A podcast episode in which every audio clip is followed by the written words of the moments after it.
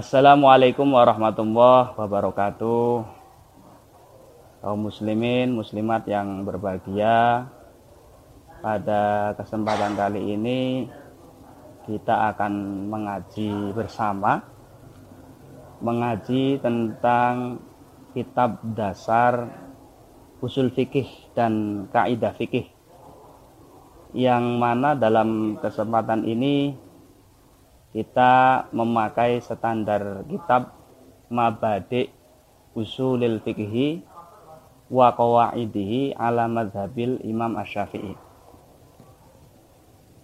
Kitabnya kitabnya demikian.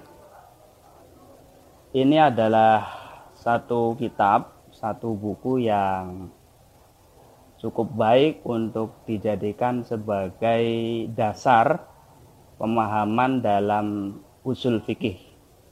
Kitab ini disusun dan dikarang oleh Lajnah Basul Masail Pondok Pesantren Lirboyo, Kota Kediri, Jawa Timur yang dalam penyusunannya ini banyak mengutip dari kitab Sarah Warokot, uh, Warokot dan sarahnya Al-Warokat yang dikarang oleh Imam Abdul Ma'ali Abdul Ma, uh, Imam Al-Haromen dan sarah-sarahnya seperti sarahnya Syekh Jalaluddin Al-Mahalli Ibnu Sabah dan lain sebagainya.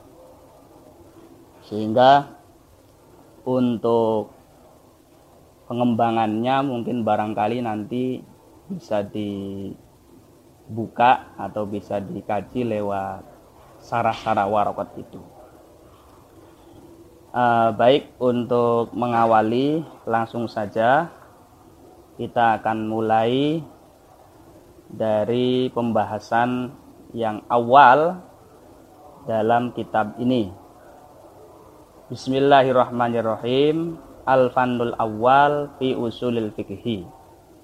Fan yang pertama membicarakan tentang usul fikih. Memang di dalam kitab ini ada dua fan, ada dua cabang ilmu.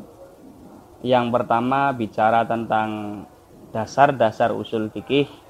Yang kedua dasar-dasar kaidah fikih. Nah, untuk pembahasan pertama ini kita akan memulai uh, menghatamkan dari fan yang pertama yaitu tentang usul fikih uh, al-faslul awal fil mabadi al-asyarah li usulil fiqhi. Pasal yang pertama menjelaskan tentang 10 dasar 10 dasar-dasar untuk mengenal lebih dalam tentang fan usul fikih. Nah, jadi ini adalah kebiasaan dari para ulama, para uh, ilmuwan-ilmuwan terdahulu ya, sebelum masuk ke dalam cabang ilmu penjelasan lebih detail tentang apa yang ingin disampaikan. Ini terlebih dahulu menyampaikan 10 dasar eh, deskripsi begitu ya. 10 deskripsi atau pengenalan tentang fan ilmu yang akan dibahas Nah, mulai dari namanya, kemudian faedahnya, manfaatnya, siapa pencetusnya, hubungan dengan ilmu cabang ilmu yang lain bagaimana. Ini ini dijelaskan oleh para ulama terdahulu, ulama-ulama kita. Nah, dalam kitab ini juga mengarah ke sana dalam mukaddimahnya akan menyampaikan terlebih dahulu 10 dasar pengenalan tentang usul fikih yang ada 10 itu, 10 dasar-dasarnya itu. Yang pertama, mengenal usul fikih eh, kita mengenal hadduhu. Yang pertama adalah batasan atau eh, tarif. Tarif itu definisi ya Definisi usul fikih. Apa itu usul fikih? Usul fikih itu adillatul fikhi al-ijmaliyah dalil-dalil fikih yang umum, yang global wa kaifiyatul istidlali bi adillatil fiqhi tafsiliyah cara mengambil dalil cara mengambil kesimpulan mengambil sebuah rumusan melalui dalil-dalil fikih yang sudah terperinci inda ta'arudiyah ketika dalil-dalil itu berlawanan wasifati musadilliha dan menerangkan tentang kriteria atau syarat-syarat ulama yang mampu yang berhak untuk merumuskan dalil-dalil itu. Uh, baik, jadi di dalam usul fikih, pengertian usul fikih itu setidaknya ada tiga hal pokok tadi. Yang pertama, dalil-dalil fikih yang umum. Adillatul fikhi al ijmaliyah dalil-dalil umum fikih. Yang dimaksud dalil umum di sini adalah semacam rumus ya. Jadi rumus-rumus atau undang-undang umum uh, yang belum dikaitkan dengan kasus tertentu. Itu namanya dalil dalil yang umum dalil dalil fikih yang umum. Misalkan seperti mutlakul amri ya dulu alal wujub. Kemutlakan amar itu menunjukkan kewajiban. Nahi di dalam ibadah menunjukkan hukum haram ijma dijadikan sebagai salah satu hujah atau bisa dibuat pegangan dalam merumuskan hukum. Begitu juga kias kemudian mengenai perincian af'alun nabi. Uh, apa? Perilaku nabi itu tidak selamanya bisa uh, ditiru atau bisa dilakukan oleh umatnya dan lain sebagainya. Jadi masih bersifat umum ibaratnya itu masih sebagai apa alat ya alat saja undang-undang saja belum ada prakteknya belum ada penerapannya dalam kasus tertentu. Nah, ini yang dimaksud dengan adillatul fikih al-ijmaliyah. Dalil-dalil fikih yang global. Nah, ini berbeda dengan dalil-dalil fikih yang sudah tertentu uh, masuk dalam kasusnya, sudah dalam operasionalnya, penerapannya. Nah, kalau dalil-dalil tafsili dalil-dalil yang terperinci itu bukan bagian dari usul fikih. Contohnya, nah misalnya ini contohnya seperti aqimus sholah. Nah, dalam Al-Quran dikatakan aqimus sholah, dirikanlah kalian, uh, dirikanlah sholat. Lah aqimus sholah ini kemudian diproses oleh para ulama, dikaji, dianalisa, uh, bahwa aqimus sholah adalah perintah perintah itu menunjukkan wajib ketika tidak ada korinah yang me, apa tidak ada tanda-tanda yang bisa mengeluarkan dari hukum wajib itu. Kemudian kesimpulannya maka berdasarkan dalil ini sholat hukumnya wajib hukumnya fardu ain. Nah ini disebut dengan dalil tafsili. Jadi dalil yang sudah diterapkan dalam kasus tertentu, yaitu masalah sholat ini. Ya, jadi akimus sholat dengan berbagai macam tadi istinbatnya dengan berbagai macam proses analisanya uh, dikorek uh, apa amarnya itu apa menunjukkan makna apa ini ini kemudian uh, ulama menyebutnya sebagai dalil tafsili, bukan dalil ijmali, bukan dalil global. Nah, jadi usul fikih tidak bicara tentang detail-detail apa detail-detail yang ada dalam dalil itu bukan. Nah, tapi lebih kepada undang-undang, jadi lebih kepada rumus umum. Nah, jadi uh, wazifah atau cara kerja kerja ilmiah dari ulama usuli ulama ahli usul itu bukan membahas tentang detail-detail dalil agama bukan tapi lebih, kepada konsep konseptor bagaimana cara merumuskan eh, metode metodologi merumuskan dalil-dalil agama itu. Nah, ini yang yang disebut dengan adillatul fikih al-ijmaliyah. Jadi dalil-dalil fikih yang bersifat umum. Jadi ya sederhananya yang disebut usul fikih itu adalah mutlakul amri ya dulu alal wujub gitu. Kemutlakan amar kata perintah menunjukkan wajib. Sudah, berhenti di situ saja. Tapi kalau sudah ada contohnya, sudah ada kasus tertentu seperti tadi, uh, aqimus sholah, atau wa'atuz zakata, dirikanlah zakat. Atau dalil-dalil yang lain, ini ini sudah bukan wilayah dari usul fikih. Nah, meskipun sebenarnya dalam kitab-kitab fikih eh, dalam kitab-kitab usul fikih disebutkan contoh-contoh itu sebenarnya hanya untuk penjelas saja. Tapi sebenarnya wilayah atau tadi saya kita menyebutnya sebagai kerja uh, ilmiahnya pakar usul itu bagaimana merumuskan dasar-dasar atau metodologi-metodologi itu. Baik itu yang disebut di sini sebagai adillatul fikih al-ijmaliyah. Nah, kalau misalkan analogi sederhananya begini. Analogi atau bisa kita samakan seperti ilmu nahwu. Jadi kita kenal dalam ilmu nahwu itu ada beberapa undang-undang di sana, ada aturan-aturan. Misalkan mubtada. Mubtada itu dibaca rofa. Khobar itu dibaca rofa. Kemudian fi'il madhi itu mabni fathah. Kemudian apa fa'il dibaca rofa. Maf'ul bih objek itu dibaca nasab Nah, ini rumus-rumus umum ini adalah apa? undang-undang yang sifatnya masih global.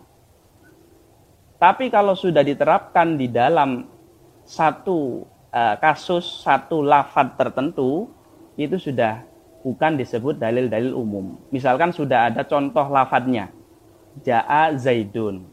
Datang Zaidun, sopo Zaidun Zaid. Ini sudah bukan bicara tentang apa itu sebagai dalil-dalil umum karena sudah terkait dengan satu permasalahan atau Zaidun qaimun Zaid berdiri Zaidun mubtada qaimun sebagai khobarnya nah ini ketika sudah sudah ada aplikasinya sudah ada penerapannya dalam sebuah lafad itu sudah bukan masuk dalam kaidah-kaidah globalnya ilmu nahwu bukan nah itu itu kira-kira sebagai perbandingannya. Nah, jadi jelas ya di sini bahwa usul fikih itu uh, fokus kerjanya ada pada merumuskan kaidah-kaidah umum itu. Kemudian itu yang pertama. Yang kedua, definisi dari usul fikih wa kaifiyatul istidlal bi adillatil fikih at-tafsiliyah. Cara atau metode pengambilan dalil, pengambilan hukum, ya pengambilan rumusan hukum ketika ada dalil-dalil fikih yang bertentangan. Nah, jadi ketika ditemukan Quran atau hadis misalkan yang bertentangan, yang ada apa namanya perbedaan kesimpulan hukum, ini bagaimana cara penyelesaiannya? Nah ini uh, salah satu daripada kerja uh, usul-usul fikih itu. Nah, contohnya, contohnya misalkan apa? Misalkan dalam sebuah ayat dijelaskan wal mutallaqat yatarabbasna bi anfusihinna thalathata quru bahwa orang-orang yang tertalak istri-istri yang dicerai itu wajib menanti, wajib menjalani masa iddah selama tiga kali sucian. Nah ini bagaimana dengan ayat lain yang menyatakan wa ulatul ahmali ajaluhunna ayyadhna hamlahunna. Wanita-wanita hamil yang dicerai iddahnya atau masa penantiannya itu dilakukan selama atau sampai dia melahirkan. Ini dua ayat yang bertentangan. Yang satu menyatakan pokoknya kalau ada wanita cerai tanpa memilah hamil atau tidaknya, masa iddahnya adalah tiga kali sucian. Akan tapi dalam ayat yang lain untuk wanita hamil yang ditalak itu iddahnya tidak tiga sucian, bukan hitungan hari atau bulan, bukan, tapi sampai uh, sampai dia melahirkan. Nah ini ini kalau kita tidak mengaji usul fikih tidak akan bisa merumuskan. Pertanyaannya adalah sebenarnya berapa iddahnya atau sampai kapan wanita hamil yang dicerai itu menjalani masa iddah. Kalau melihat kemutlakan ayat yang awal, mestinya ya wanita hamil itu ya sama dengan yang lainnya tiga kali sucian. Nah, tapi kalau melihat ayat yang yang kedua tadi wa ulatul ahmali ajaluhunna ayyaduna hamlahun ya maka iddahnya sampai selesai dia hamil sampai selesai dia melahirkan. Nah, ini ini yang kita sebut sebagai cara-cara tadi. Jadi ketika ada dua dalil yang bertentangan, bagaimana penyelesaiannya? Nah, misalkan di sini kalau dalam contoh tadi yang kami sebutkan itu ada teori apa uh, am dan taksis.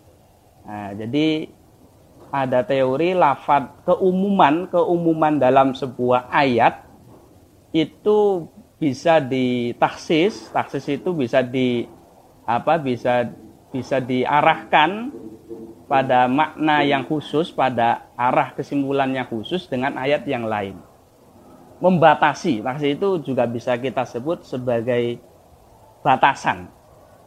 Jadi artinya di dalam ayat tadi ayat wal mutallaqat yatarabbasna fi anfusihin kata kuru bahwa wanita yang dicerai itu tiga kali sucian idahnya ini perlu dibatasi.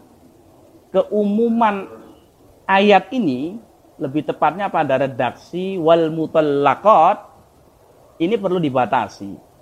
Artinya dibatasi tidak mencakup seluruh wanita yang dicerai.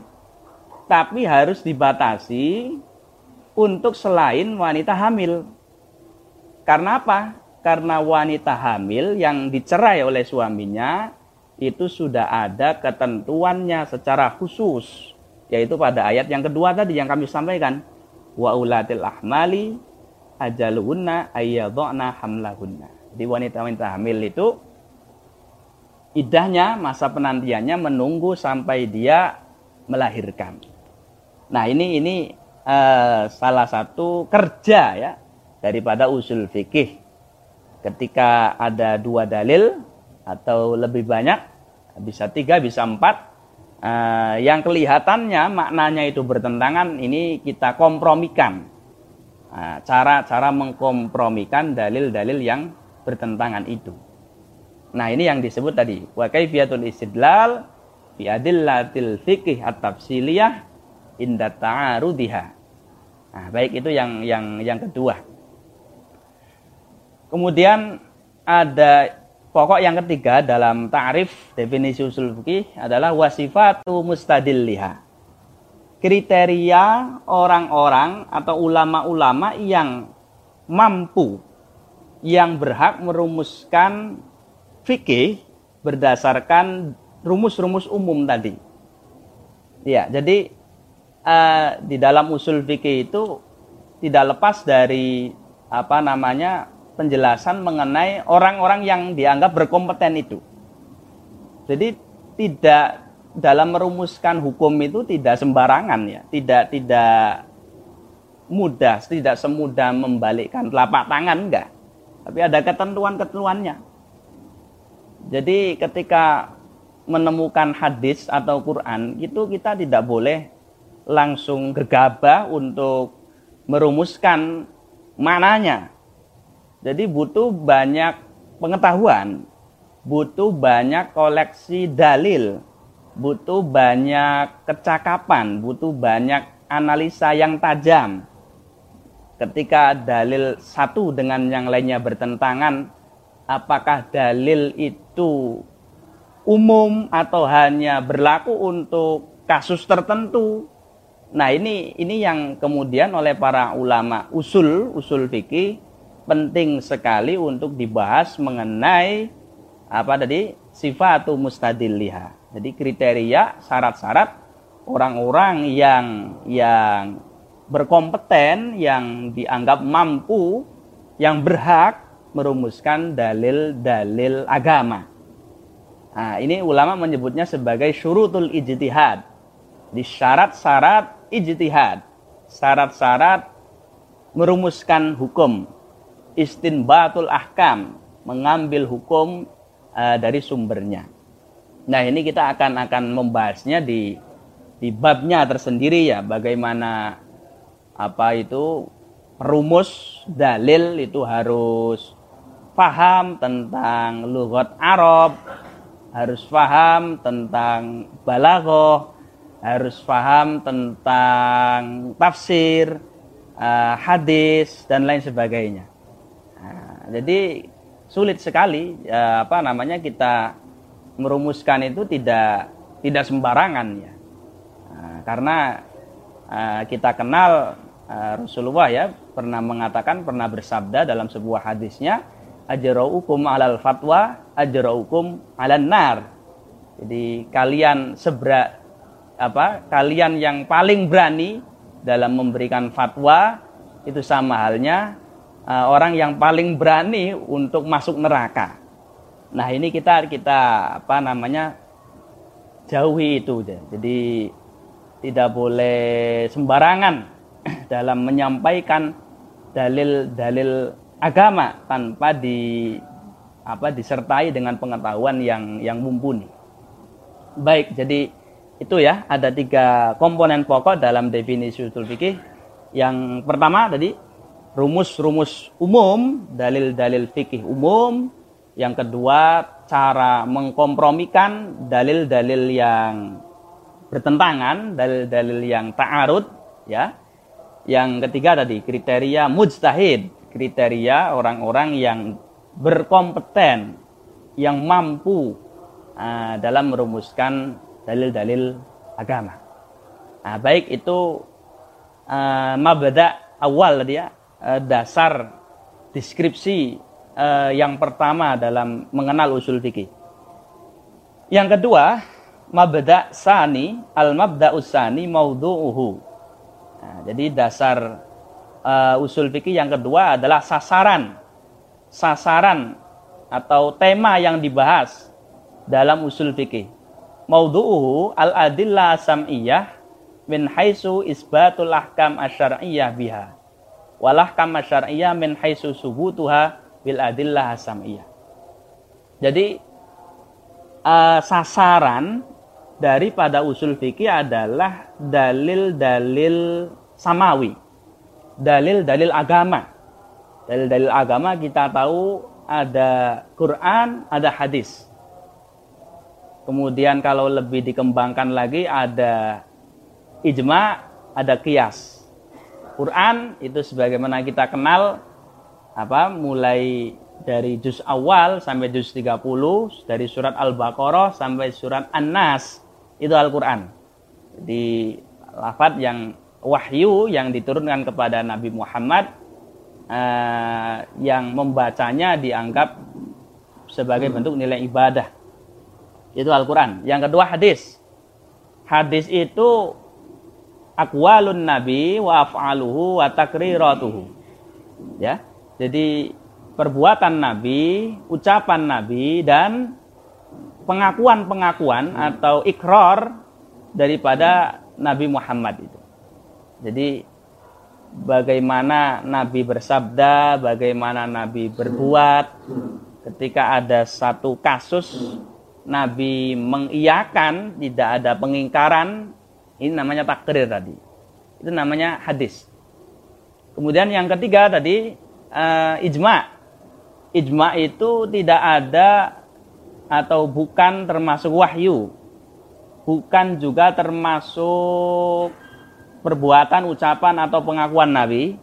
Tapi ini adalah kesepakatan, konsensus para ulama konsensus para ulama mujtahidin. Jadi mereka menyepakati, mereka merumuskan uh, hukum ber, berdasarkan kesepakatan bersama antara satu dengan yang lain. Semua ulama mengatakan yang sama, tidak ada yang berbeda. Nah ini disebut dengan ijma. Kemudian yang ketiga adalah kias. Yang keempat ya tadi, yang keempat. Yang keempat adalah kias. Jadi kias itu analogi ya. Uh, analogi jadi permasalahan-permasalahan yang tidak dijelaskan dalam nas di dalam Quran atau hadis kemudian disamakan hukumnya. Dianalogikan di apa namanya disamakan hukumnya. Seperti misalkan contohnya kias itu uh, minum bir ya.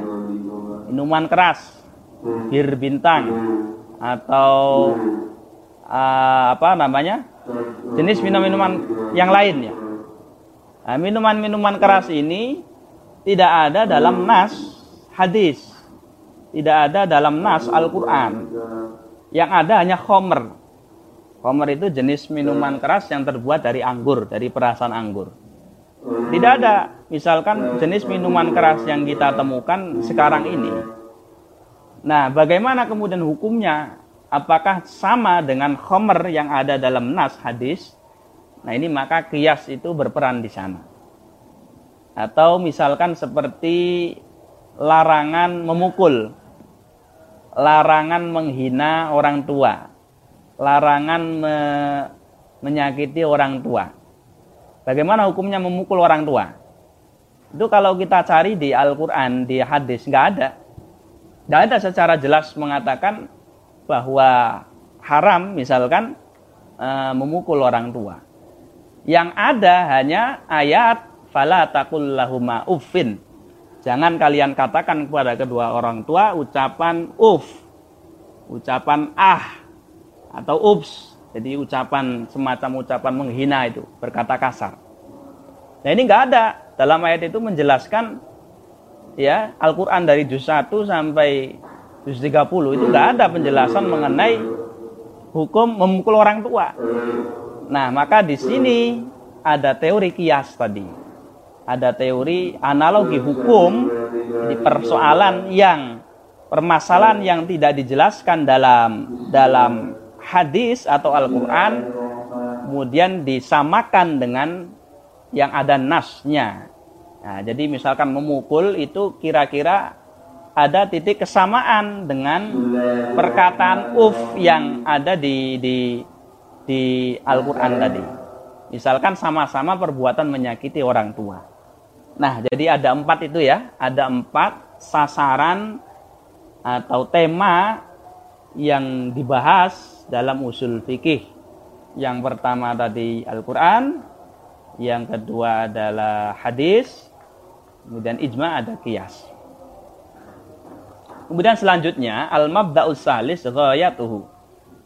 Ghayah itu uh, puncak atau uh, ending akhir ketika kita menguasai usul fikih. Ghayatuhu ma'rifatul ahkam ar-rabbaniyah.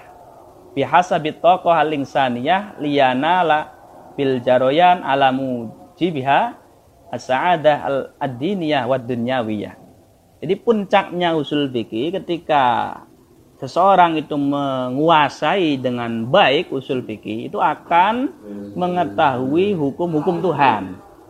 Akan memahami dengan baik bagaimana hukum-hukum hukum-hukum Allah itu.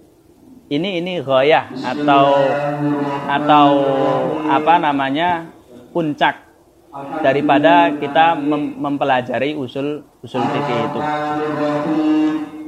Kemudian yang yang selanjutnya uh, istimdad. Istimdadu minal kitab buat sunnah. Jadi dasar dasarnya usul fikih. Dari mana usul fikih? Rumusan usul fikih itu didapatkan. Ulama membuat usul fikih itu dari mana? Ini dasarnya adalah minal kitab buat sunnah. Dari Al-Quran dan hadis. Kemudian selanjutnya yang kelima al-mabdaul khamis masailu. Masalah-masalah yang dibahas yaitu yahu kal amru yaktadil wujuba wa nahyu yaktadit tahrima. Jadi masalah-masalahnya adalah ya bab-bab yang dijelaskan di dalam usul. Misalkan ada kata perintah. Perintah ini menunjukkan ya tadi kewajiban kalau ada larangan, ini apakah menunjukkan haram atau hanya makruh? Kemudian ada jenis lafat itu am, ada jenis khos dan lain sebagainya. Ini ini yang dibahas. Atau tadi seperti ada bab ta'arud tadi ya mengkompromikan dalil-dalil yang bertentangan. Ini ini juga masalah-masalah yang dibahas. Kemudian yang keenam al-mabda'us sadis nisbatuhu di ilmil fikih al aslu wali ghairihil mubayana. Hubungan. Nisbat itu hubungan atau korelasi usul fikih dengan ilmu yang lain. Jadi hubungan usul fikih dengan ilmu yang lain itu apa hubungannya? Nah, kita tahu ada banyak macam ilmu agama ya. Ada tafsir, ada hadis, ada nahwu, ada sorof, ada fikih, ada balago atau yang lain. Nah, hubungan usul fikih dengan ilmu-ilmu agama itu, ilmu-ilmu agama yang lain, kalau untuk fikih, untuk ilmu fikih, produk hukum fikih itu hubungannya adalah hubungan asal. Jadi usul fikih itu sebagai dasarnya, sebagai akarnya. Kemudian kalau fikih itu sebagai cabangannya. Jadi ibaratnya pohon itu adalah akarnya. Nah, fikih itu adalah buahnya, pangkainya atau cabangan-cabangan dari pohon itu. Nah, begitu juga dengan usul fikih. Jadi dari sekian banyak produk hukum fikih, cabangan-cabangan masalah yang begitu banyak, berjuta-juta hukum, itu akarnya, dasarnya, pondasinya ada dalam usul usul fikih. Nah, ini ini hubungan atau nisbat usul fikih uh, dengan fikih. Kemudian kalau untuk ilmu yang lain hubungannya adalah al-mubayana. Jadi sudah merupakan disiplin ilmu yang berbeda. Misalkan dengan nahwu sorof. Nahwu sorof lebih fokus kepada gramatika Arab ya. Bagaimana membaca lisan Arab, lugat Arab dengan baik dan benar. Balagoh sebagai lebih kepada sastra dan lain sebagainya ini sudah merupakan ilmu yang berbeda, nah, hubungan korelasi yang berbeda. Baik itu mabda sadis ya. Selanjutnya al mabda usabe, dasar usul fikih yang yang ketujuh, yang yaitu ismuhu nama. Jadi perlu ya ketika kita memahami konsentrasi pada sebuah disiplin ilmu perlu kita kenal namanya namanya adalah ilmu usulil fikhi. Kemudian al-mabda usamin yang ke-8 hukmuhu.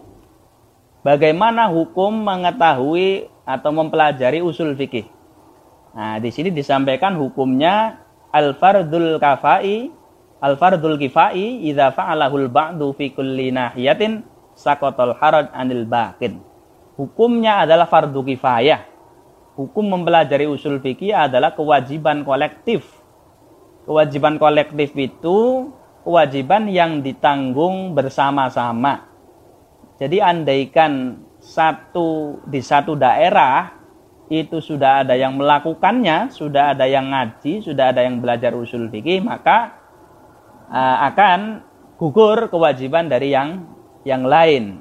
Itu namanya fardu kifayah. Seperti sholat jenazah. Sholat jenazah itu hukumnya fardu kifayah. Ketika ada mayit, ada orang meninggal, harus ada di desa itu, harus ada di daerah itu yang mewakili untuk mensalatkan jenazah. Andaikan semuanya tidak mensalati, maka semua berdosa. Kalau sudah ada yang melakukan, maka bisa menggugurkan dari yang lainnya. Nah ini namanya fardu kifayah. Nah demikian pula dalam usul fikih mempelajari, mengetahui usul fikih ini uh, kewajib, merupakan kewajiban kolektif.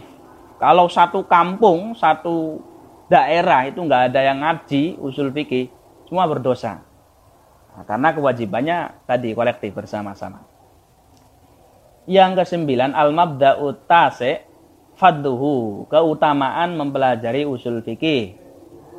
Fadluhu bi fadli maudhu'ihi wa fadli ghayatihi. Jadi keutamaan usul fikih ya adalah bagaimana tergantung dengan tadi dengan puncaknya atau ending akhir dari pengetahuan tentang usul fikih.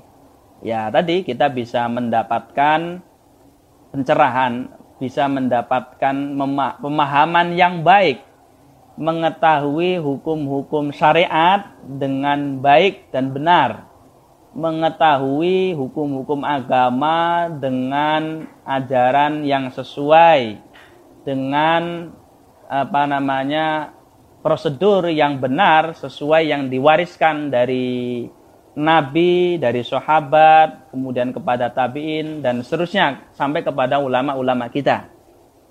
Karena tidak tidak boleh hukum agama itu dipermainkan. Jadi harus oris, orisinil uh, sesuai dengan aturan. Nah, di dalam usul fikih itu ya mengarah ke sana. Di bagaimana kita mengenal hmm, apa pengetahuan dalil-dalil agama itu sesu, dirumuskan uh, dengan dengan jalan atau dengan metode yang benar.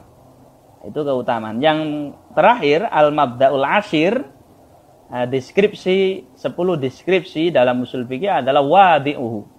Pencetusnya.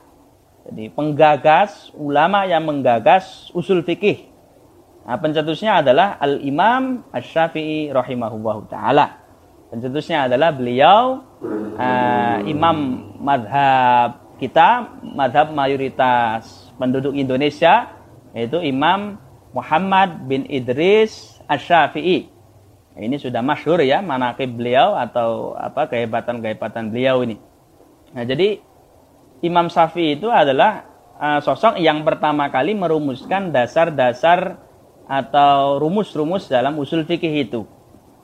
Uh, Imam Syafi'i yang kita tahu beliau hidup di abad ke-1 ya, pertengahan abad pertama, uh, wafat di abad uh, kedua Hijriah ya, awal awal abad kedua. Ini uh, merupakan penggagas penggagasnya yang pertama kali. Uh, ini apa namanya kadang-kadang ada ada semacam sebuah kejanggalan. Pertanyaannya adalah lo bagaimana dengan ulama-ulama sebelum Imam Syafi'i?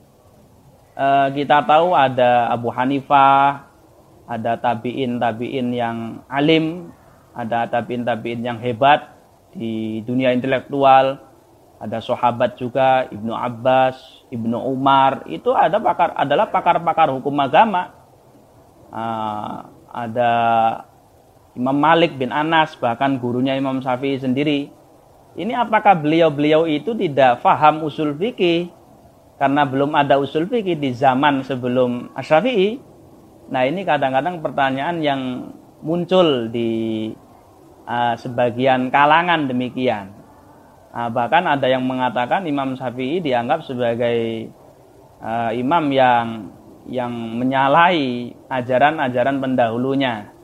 Nah, ini ini yang perlu diluruskan di sini. Uh, jadi begini, untuk me menjawab uh, masalah itu, menjawab apa namanya propaganda itu, uh, meskipun ini adalah ilmu yang baru, usul fikih adalah ilmu yang baru, baru diteruskan oleh Imam Syafi'i. Akan tapi uh, tidak kemudian menyimpulkan bahwa ulama-ulama sebelumnya Mas Syafi'i itu tidak mengenal usul fikih. Jadi kita harus tahu sejarahnya begitu ya kira-kira. Jadi orang-orang yang beranggapan seperti itu tadi itu eh, kebanyakan tidak tahu sejarah tentang usul fikih itu sendiri. Ya, baik kita kita akan sampaikan sejarah ringkasnya begini. Jadi usul fikih itu pada awalnya sebelum ada kedatangan Imam Syafi'i itu tidak ada tidak ada semacam undang-undang uh, atau istilah-istilah khusus. Jadi sahabat tabiin itu nggak ada apa itu am, apa itu khos, apa itu kias. Imam Malik itu ya nggak nggak nggak apa namanya tidak tidak mengenali istilah-istilah itu. Akan tapi ulama-ulama jenius-jenius raksasa, tokoh-tokoh intelektual sebelum Imam Syafi'i itu merumuskan dalil agama, merumuskan dalil nas itu berdasarkan malakah atau berdasarkan insting yang sudah dimiliki oleh beliau-beliaunya.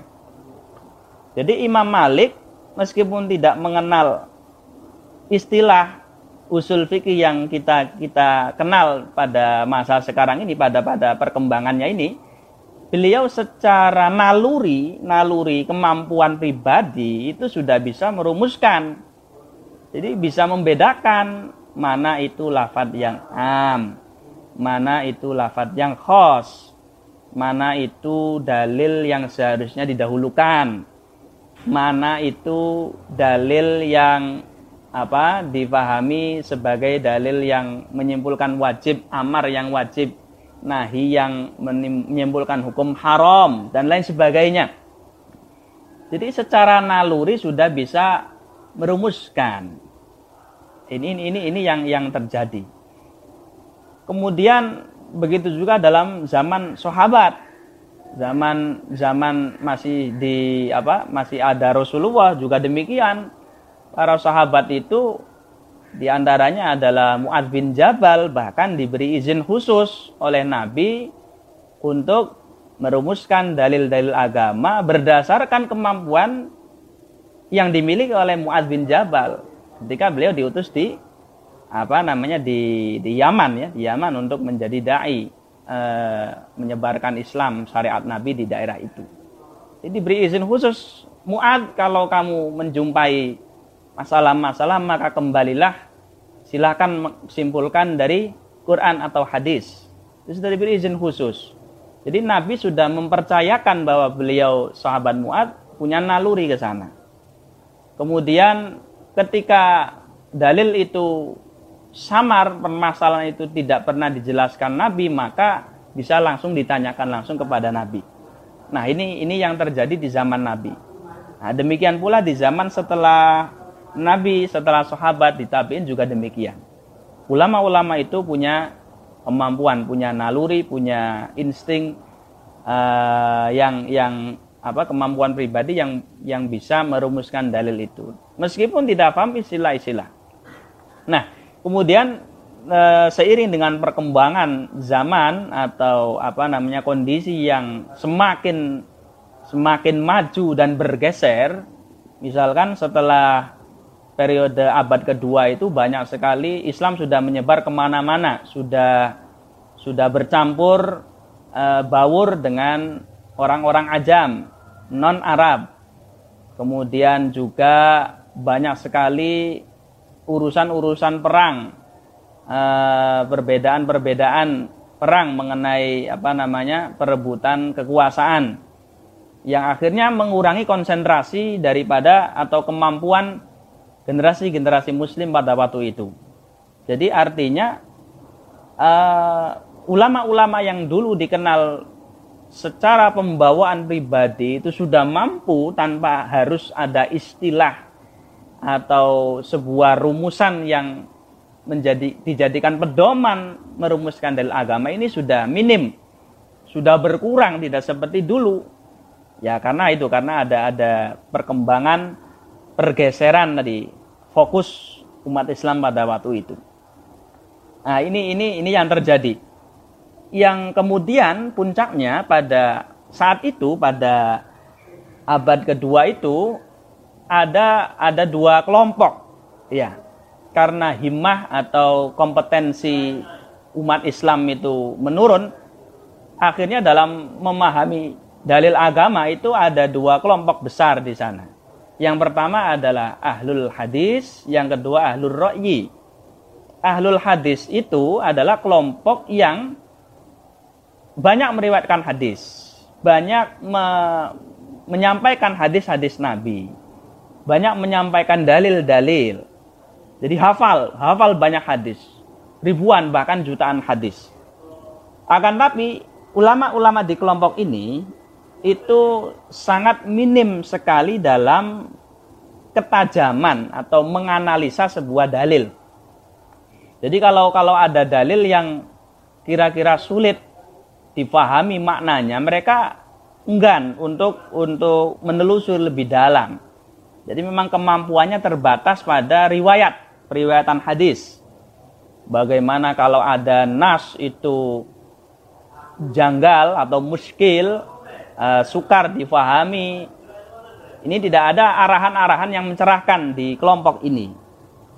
Sehingga mereka lebih cenderung kepada teks. Jadi ulama yang yang yang apa namanya cenderung kepada teks. Yang penting teksnya begini, entah itu masuk akal atau tidak, entah itu janggal atau tidak. Yang penting begini. Lah ini ini ciri khas uh, kelompok pertama ini. Kemudian yang kedua tadi kelompok ahlur ro'i. Ahlur ro'i itu adalah kelompok yang minim dalam riwayat hadis. Jadi tidak banyak hadis-hadis yang diriwayatkan. Jadi hanya mengetahui hanya beberapa dalil hadis saja. Akan tapi mereka tajam. Secara ilmiah, secara kemampuan analisa dalil itu mereka sangat mumpuni. Nah, hanya saja kekurangan dari kelompok ini mereka cenderung ya, cenderung lebih kepada akalnya. Jadi ada beberapa kasus tertentu yang mereka itu tidak mau menerima dalil hadis. Padahal nasnya jelas. Tapi karena menurut akal, menurut logika mereka tidak masuk, maka dalil itu dikesampingkan. Nah, ini ini juga dianggap sebuah kekurangan. Nah, jadi uh, meskipun dalilnya itu benar, sahih, uh, apa namanya dalilnya itu betul-betul jujur, rawinya itu rawi yang dipertanggungjawabkan. Tapi kalau tidak sesuai pemikiran mereka itu ditolak. Ini kelompok-kelompok yang yang kedua. Nah, ini uh, apa fenomena yang semacam ini kemudian direspon dengan baik oleh Imam Syafi'i bahwa perlu, perlu adanya metodologi ya metode atau cara merumuskan dalil-dalil agama agar tidak tumpang tindih agar tidak tidak ada ekstrim kanan dan ekstrim kiri. Jadi artinya Imam Syafi'i membuat dalil membuat metode-metode, met, membuat undang-undang usul fikih itu untuk menyeimbangkan dua kelompok itu. Jadi umat Islam itu bagaimana bisa moderat, bisa menjadi umatan wasaton, ya, menjadi umat yang yang yang moderat, yang tidak seperti kelompok pertama tadi yang lebih mengedepankan kepada dalil tapi tidak tidak mengedepankan pada analisa, tidak tidak tidak mem, tidak memiliki ruang analisa akal mereka, begitu juga tidak terlalu mendewakan akal sebagaimana kelompok kedua tadi. Maka kedatangan Imam Syafi'i uh, merumuskan mencet, mencetuskan ilmu usul untuk melakukan uh, upaya keseimbangan tadi. Nah, maka dikaranglah kitab beliau yang sangat masyhur yang yang uh, banyak dikenal oleh umat muslim di dunia ya, ulama-ulama dunia yang yang disebut dengan Ar-Risalah. Kitab Ar-Risalah yang di sana beliau menjelaskan apa itu hadis, bagaimana cara memahami hadis Nabi, bagaimana Al-Quran kedudukannya lebih kuat dari hadis, bagaimana kalau ada dalil yang umum, ada dalil yang khusus dan sebagainya. Bagaimana memahami apa perilaku Nabi, apakah semua bisa ditiru? Nabi itu istrinya sembilan. Ini kalau mentang-mentang kemudian kita harus ikut Nabi. Lah ini padahal ada teori-teori, ada batasan-batasannya. Maka disebut ada bab tersendiri af'alun Nabi.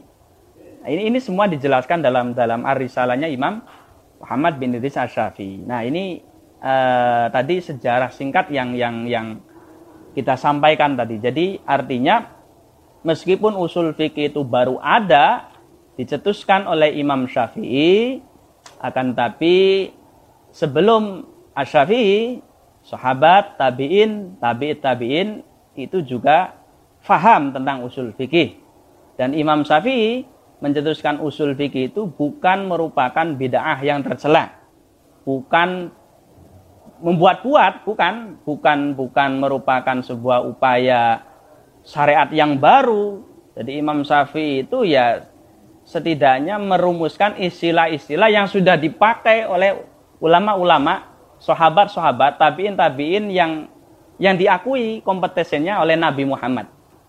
Itu beliau menuliskan dasar-dasarnya, istilah-istilahnya. Jadi kalau dulu orang faham agama, faham dalil itu tanpa istilah. Nah, tapi karena tadi karena ada fenomena yang apa namanya perlu direspon dengan baik di apa dibuat perlu dibuat undang-undang yang baik untuk menyeimbangkan tadi dua kelompok besar yang terlalu ekstrim maka Imam Syafi'i mengarang itu. Nah, jadi Imam Syafi'i dan ulama setelahnya mengetahui dalil ini ada metodenya ada ada istilah-istilahnya. Jadi nggak ada bedanya.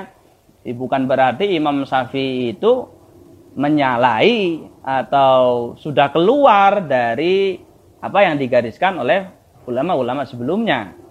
Nah, jadi Imam Syafi'i punya riwayat yang jelas, punya guru yang jelas, punya masyayih, punya rantai sanat yang diper, bisa dipertanggungjawabkan. Nah, hanya saja itu. Jadi beliau yang menulis, yang mendokumentasikan, mengistilahkan apa yang selama ini sudah dilakukan oleh pendahulu-pendahulunya. Nah, jadi demikian ya. Jadi sejarah singkat berdirinya ilmu usul fikih yang dikarang oleh Imam Asy-Syafi'i. Yang selanjutnya setelah ditulisnya kitab Arisalah itu kemudian dikembangkan beberapa kitab uh, dari para pengikut uh, murid-muridnya Imam Syafi'i. Nah, demikian uh, sejarah singkat tadi. Jadi apa namanya? Pencetusnya adalah Imam Syafi'i uh, untuk me, tadi untuk merespon ketimpangan-ketimpangan yang ada di abad ke kedua.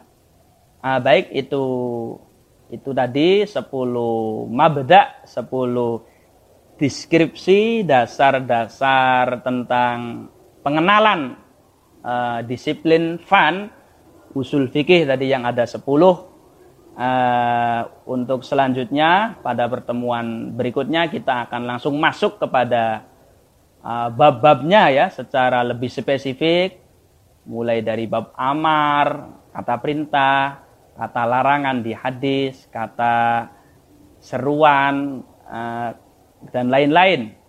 Ini kita akan akan dibahas dalam bab-babnya yang secara khusus. Nah, kita tadi sudah mengenal 10 ya, 10 deskripsi umum tentang uh, fan usul fikih yang kita kenal sebagai al-mabadi'ul asra li usul fikih. Uh, baik, uh, itu saja yang dapat kami sampaikan pengajian apa mabadi usul fikih untuk pertemuan kali ini. Uh, semoga di pertemuan berikutnya bisa lebih maksimal, bisa lebih difahami dengan baik ke depannya nanti kita akan apa namanya berusaha agar apa upaya dari mengetahui usul fikih itu betul-betul menjadi kesadaran yang yang yang baik, kesadaran yang maksimal di kalangan kita, khususnya kalangan para dai, para ustadz ustadz yang biasa menjadi apa namanya uh, referensi uh, yang dijadikan rujukan dalam menyampaikan hukum-hukum syariat. Uh, kesadaran itulah yang kita harapkan agar apa dalam penyampaian apa namanya hukum-hukum agama, penyampaian dalil-dalil agama itu tidak semrawut, jadi ada ada ilmunya, ada caranya. Paling tidak kita sadar bahwa ulama-ulama madhab itu ulama-ulama yang sudah kita akui kebesarannya, kompetensinya itu merumuskan sebegitu sulit. Nah, jadi Imam Nawawi misalkan, Imam Rafi'i, Imam Ghazali, ini di kitab-kitab beliau, di karangan-karangan beliau itu bukan berarti itu beliau tidak ada dasar Qur'annya, tidak ada dasar hadisnya, tapi pasti beliau lakukan itu tentu dengan berbagai macam cara, berbagai macam usaha-usaha uh, yang bisa mengantarkan pada sebuah kesimpulan. Ini kesadaran inilah yang yang kita harapkan, yang kita prioritaskan dalam pengajian mabade usul fikih wa qawaidih ini. Nah, demikian yang dapat kami sampaikan, semoga bermanfaat. Kita berdoa semoga apa yang kita pelajari ini bisa menjadikan ilmu yang bermanfaat bisa dijadikan sebagai sababun asbabil futuh sebagai sebagai perantara agar kita diberi terbuka hatinya untuk bisa menerima ilmu dengan sebaik-baiknya. Uh, kurang lebihnya mohon maaf. Wallahul muwaffiq ila aqwamit. Wassalamualaikum warahmatullahi wabarakatuh.